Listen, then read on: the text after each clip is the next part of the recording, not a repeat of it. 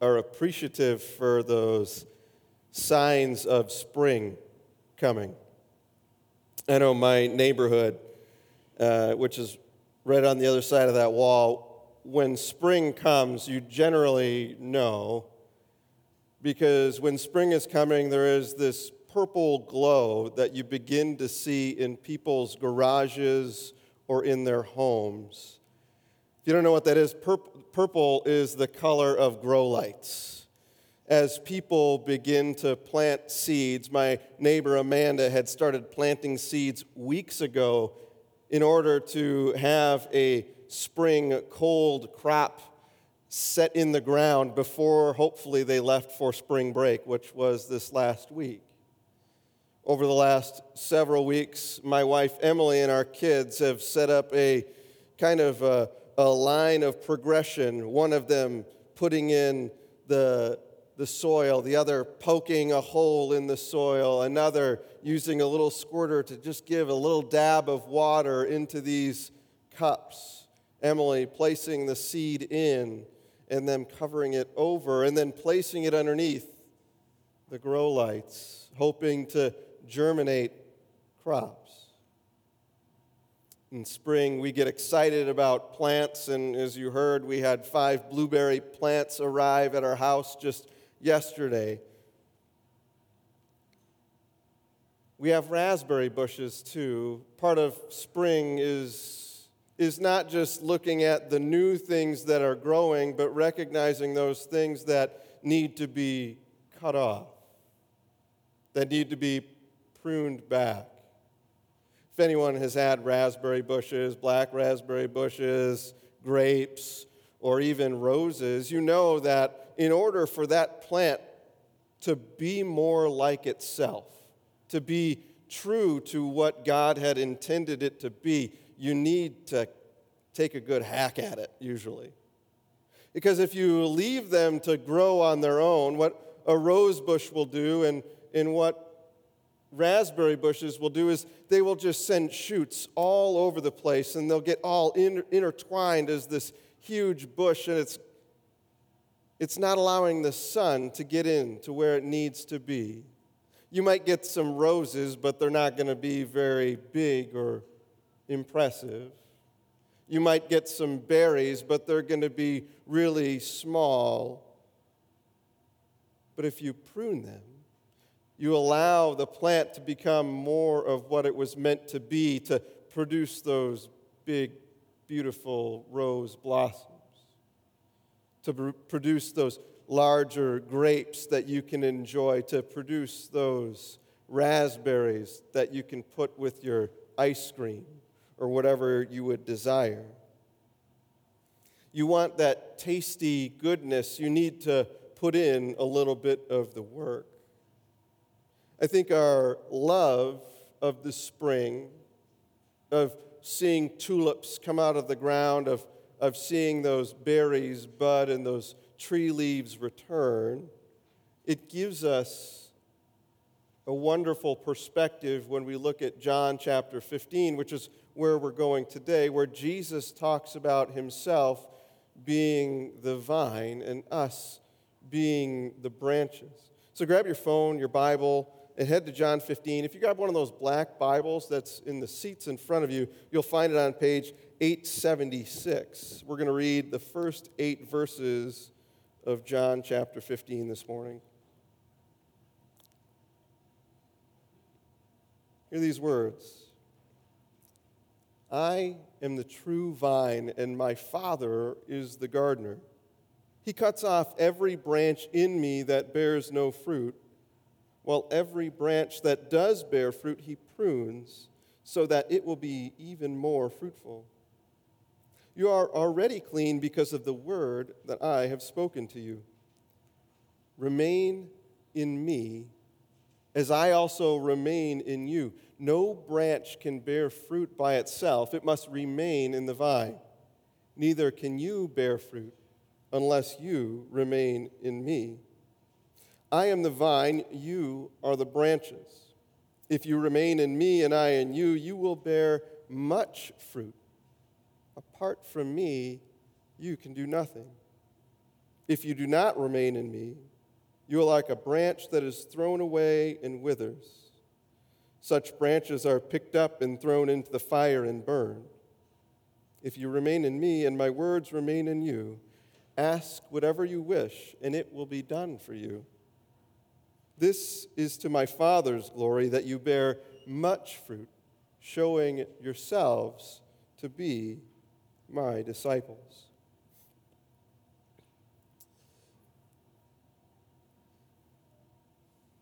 There's a farming trade in England uh, where people prune and lay down hedges.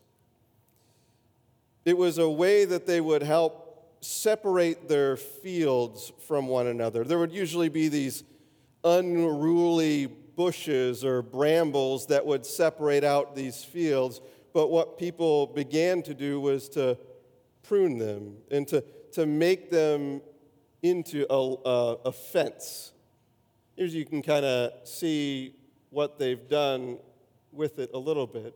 They take away all of the dead and even some of the, the good branches. And they, they kind of hack away at some of the bigger ones and they make it so you can lay them down. And they put little stakes of, of wood down and they start weaving the smaller shoots in and through. And what they end up with is a living fence. A fence that is still connected to the root, a fence that is still going to be growing. And they had a variety of ways of doing this and a variety of styles of doing this, where they would weave things together, where they would prune them to make them something perhaps maybe we don't find it beautiful, but it was useful.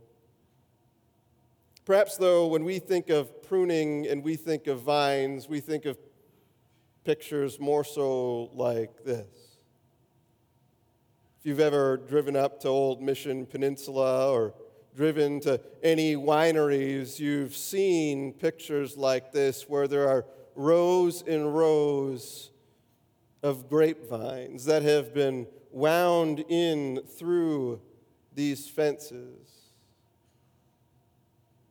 Emily and I, when we lived in Colorado, we lived in an area that was filled with orchards and filled with vineyards. And, and you would drive through, you would see pictures like this. If you woke up at our house, you would even hear the neighbors playing music for their grapevines.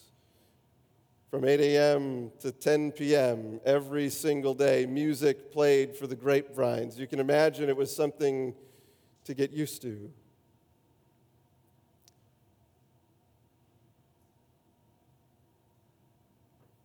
And this is kind of the image that Jesus is reminding us of a vineyard.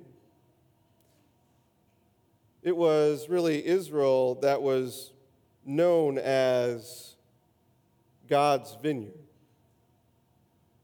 Israel was known as one, and, and we can find it in Psalm 80 as he talks about the vineyard being planted. You transplanted a vine from Egypt. You drove out the nations and planted it. This is God talking about the nation of Israel.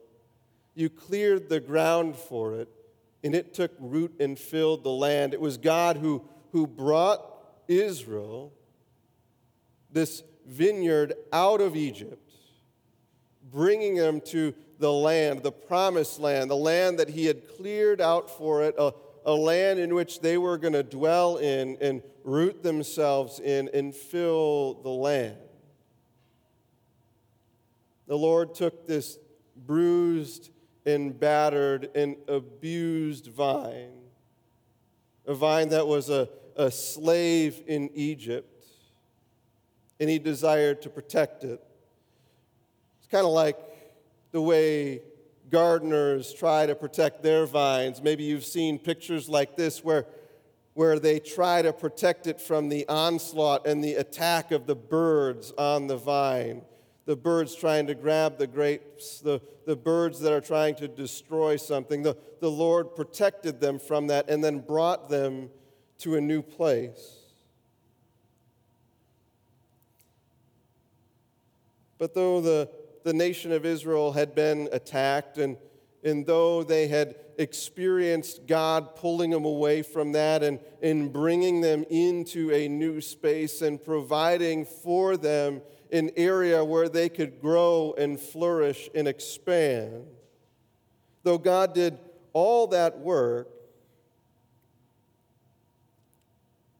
we hear some words in the, in the prophets about the way the, the prophets were directed to speak of Israel, this vine from the Lord. If we go to Jeremiah chapter 2, verse 21, I had planted you like a choice vine of sound and reliable stock. How then did you turn against me into a corrupt, wild vine? Or, or in Isaiah chapter 5, Isaiah speaking for the Lord, he dug it up and cleared out the stones and planted it with the choicest of vines. He built a watchtower in it and, and cut out a winepress as a well.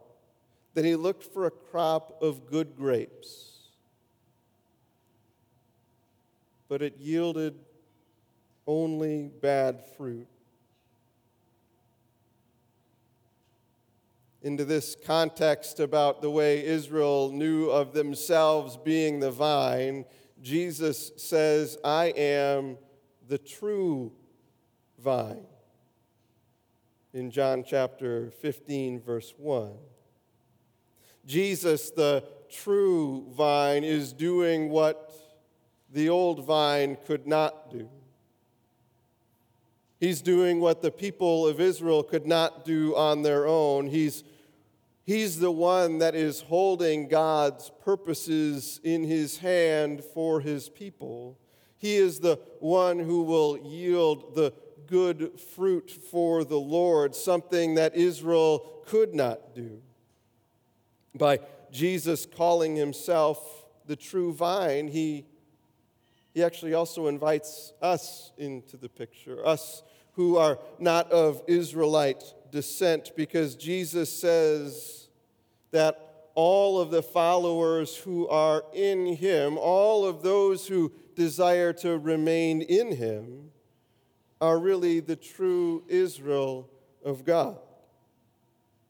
The reality of the vine and branches is that the Lord invites branches to be grafted in.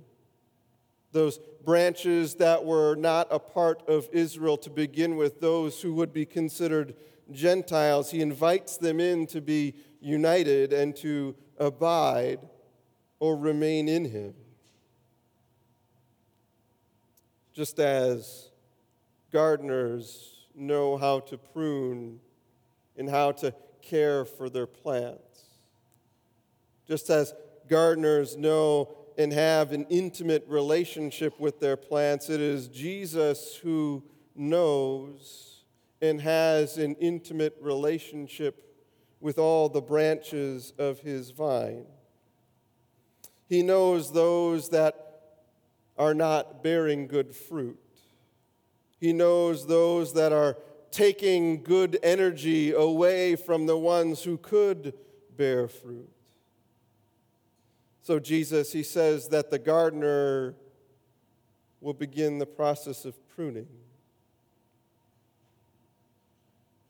The Lord removing the dead branches, the ones that are not bearing any fruit, so that they wouldn't take energy away from the ones that will. And even the branches that do bear fruit, he, he prunes so that it would be more fruitful. I think this pruning is it's kind of a difficult portion of this passage. It's a, a difficult word, perhaps, for, for not just us, but also for Israel. You know, often these, these I am statements has a, have a difficult word for Israel, speaking of the, the bad kings and, and the bad shepherds. And now speaking of the, the bad branches bearing no fruit. really says that God is ready to prune those in Israel who are more worried about being right than loving right. He is willing to, to, to cut out these branches that used to be a living, active member of the vine because they're not bearing fruit anymore. They've ceased to bear God's love and compassion as they were supposed to. And I think that's the rub that gets a little difficult when we start associating branches as people. It's a little difficult that we would think about cutting off someone from the life of Christ. And that's because they used to be vibrant. When you think about those times where you've had to cut branches off of that rose bush, you're perhaps cutting a branch off that just last year was producing beautiful rose buds that were flowering into these wonderful roses that you would pick and enjoy. You're cutting off those raspberry branches that once provided for your family and were fruitful, but now they're, they're dormant and dead. Branches never grow dead, do they? They're, they're always vibrant, they're always living, they're always part of the plant.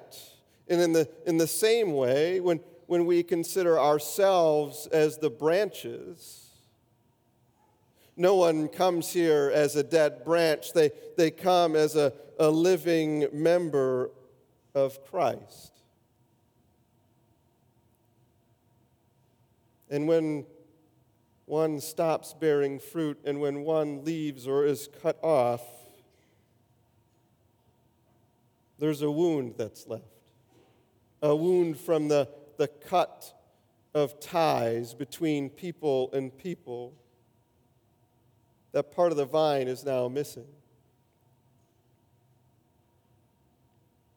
I think sometimes our view of membership in the 21st century has clouded our understanding of membership within the body of Christ. I'm a member at Costco. I have a Hulu membership. I even have a fitness membership. I used to have a Netflix membership, but I decided to cut that one out. It wasn't that hard to cut that membership out. All I had to do was click a couple buttons on the internet. I didn't have to deal with any people, and I could cut it all out.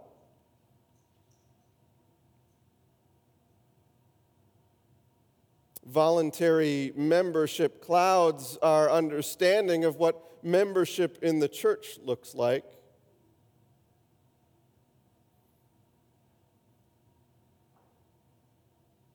Because voluntary membership with Costco or Hulu or fitness companies or Netflix or any of those, they don't really hold much weight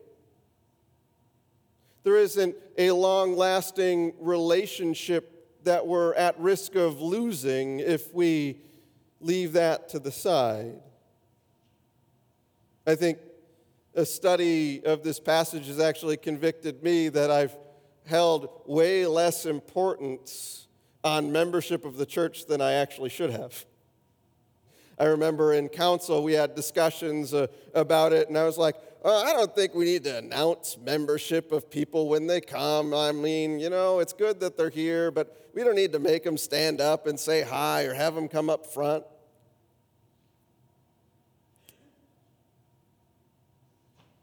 But maybe, maybe that's something we should be doing, and maybe some elders or, or deacons would love to say, I told you so, Steve and that would be fine. If you want to do that, I'll, I'll be out in the atrium later.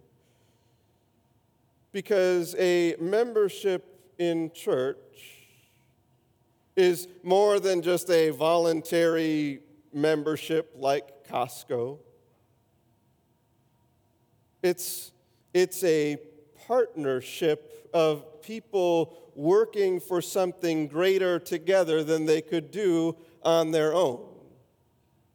It's a, a partnership that says, let's work together at bearing fruit for Christ by bringing our gifts together and uniting them taking the energy that the Lord has given each one of us and, and focusing it in on bearing fruit for His glory, something that maybe we couldn't do on our own.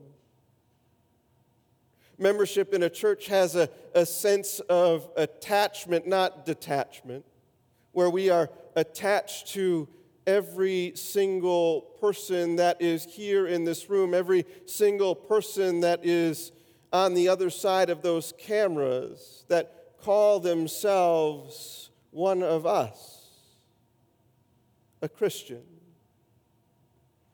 A sense of attachment not just to those who come here, but those who believe in the name of Christ all around the world. And when we when we lose a member, And I'm not talking about to the church down the road. When someone is no longer bearing fruit and chooses to leave faith altogether, when they're pruned off the vine, it hurts. Perhaps it's a, a relationship lost. Perhaps it's someone that we've cared about and prayed about for years and years and years, and they walk away.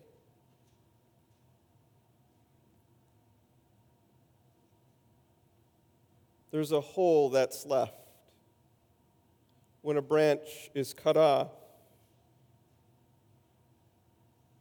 and an aspect of community is lost.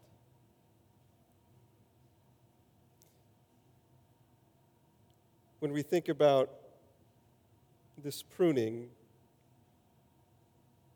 Jesus also wants to get something else clear to us, and, and it's, it's because the word he uses for pruning also is similar to the word that he uses in the next verse, which is clean which John uses. He says, You are already clean.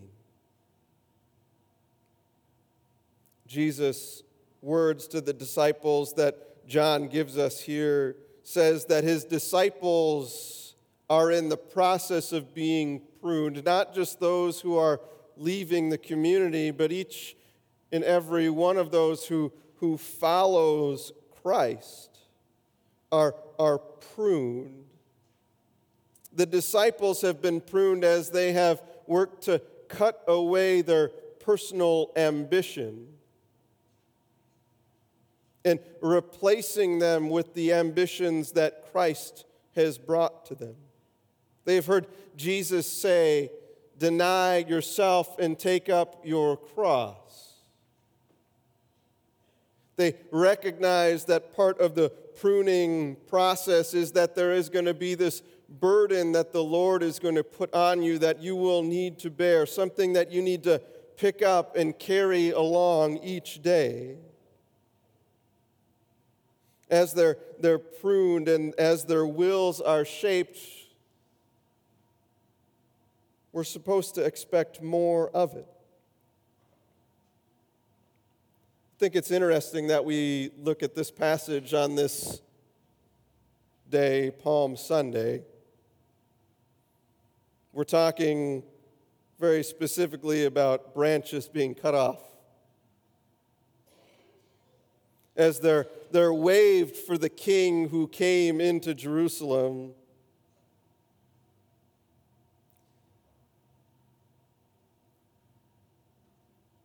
It's interesting to think about all those people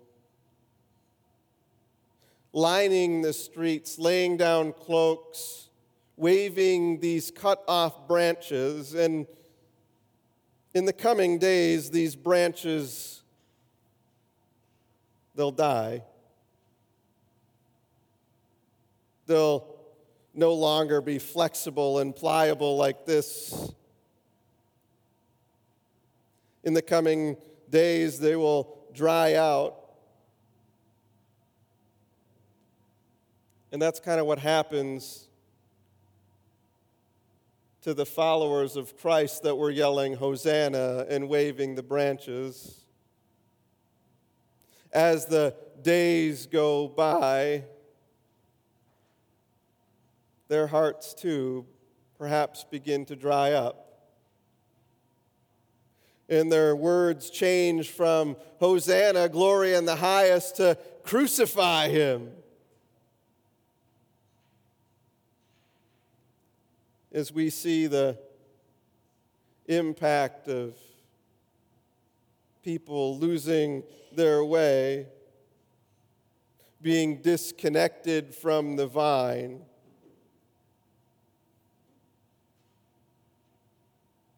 And crucifying Christ. They were a, a live, vibrant part. And now, maybe worthy of being thrown into the fire, Scripture says. Interesting thing is, that's what we do with these. We gather them up dry them out, and burn them for ashes for next year, Ash Wednesday. Taking something that's vibrant and recognizing sin. How is it then? How is it that, that we remain?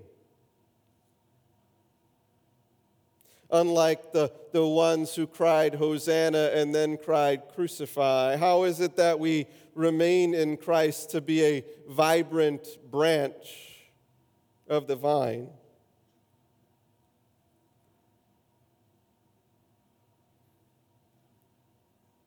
I think it first starts with recognizing that life doesn't arise out of ourselves. This branch will not stay living apart from the plant that it was on. Just as we we don't gain life by those things that we do, even if they're quote unquote for the vine. You don't gain life by praying more, memorizing more, knowing more. You don't gain life by church attendance records or, or Bible study attendance. You gain life by trust in Christ. By recognizing that it is Christ Himself who gives life, that it is Christ Himself who, who gives us life by way of the Spirit.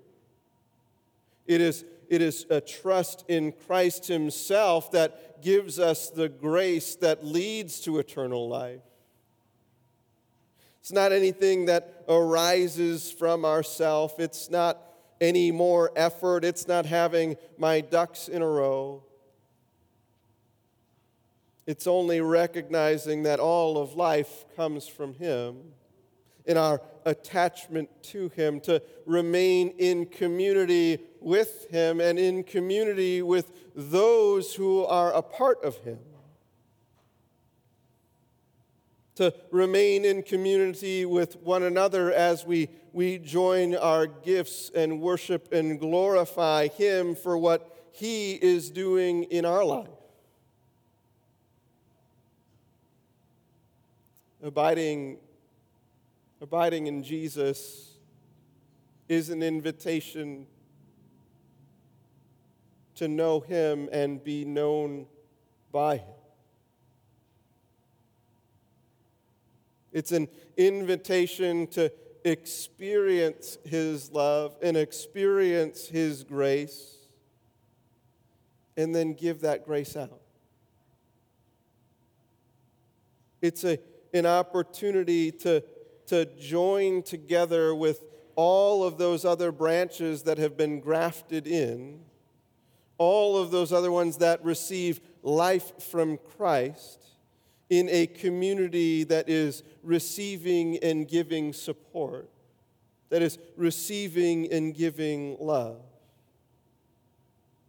An invitation into the community that is fulfilling the purpose that God had intended for Israel. To bless the nations, to point to who God is here in this world and his love for the world. Let us pray together.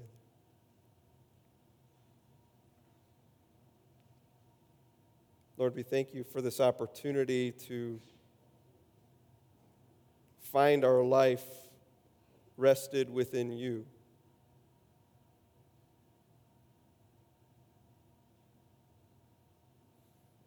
Help us to go throughout our days as ones who the Spirit truly makes known that life comes from Christ and life comes from our cooperation with His Spirit.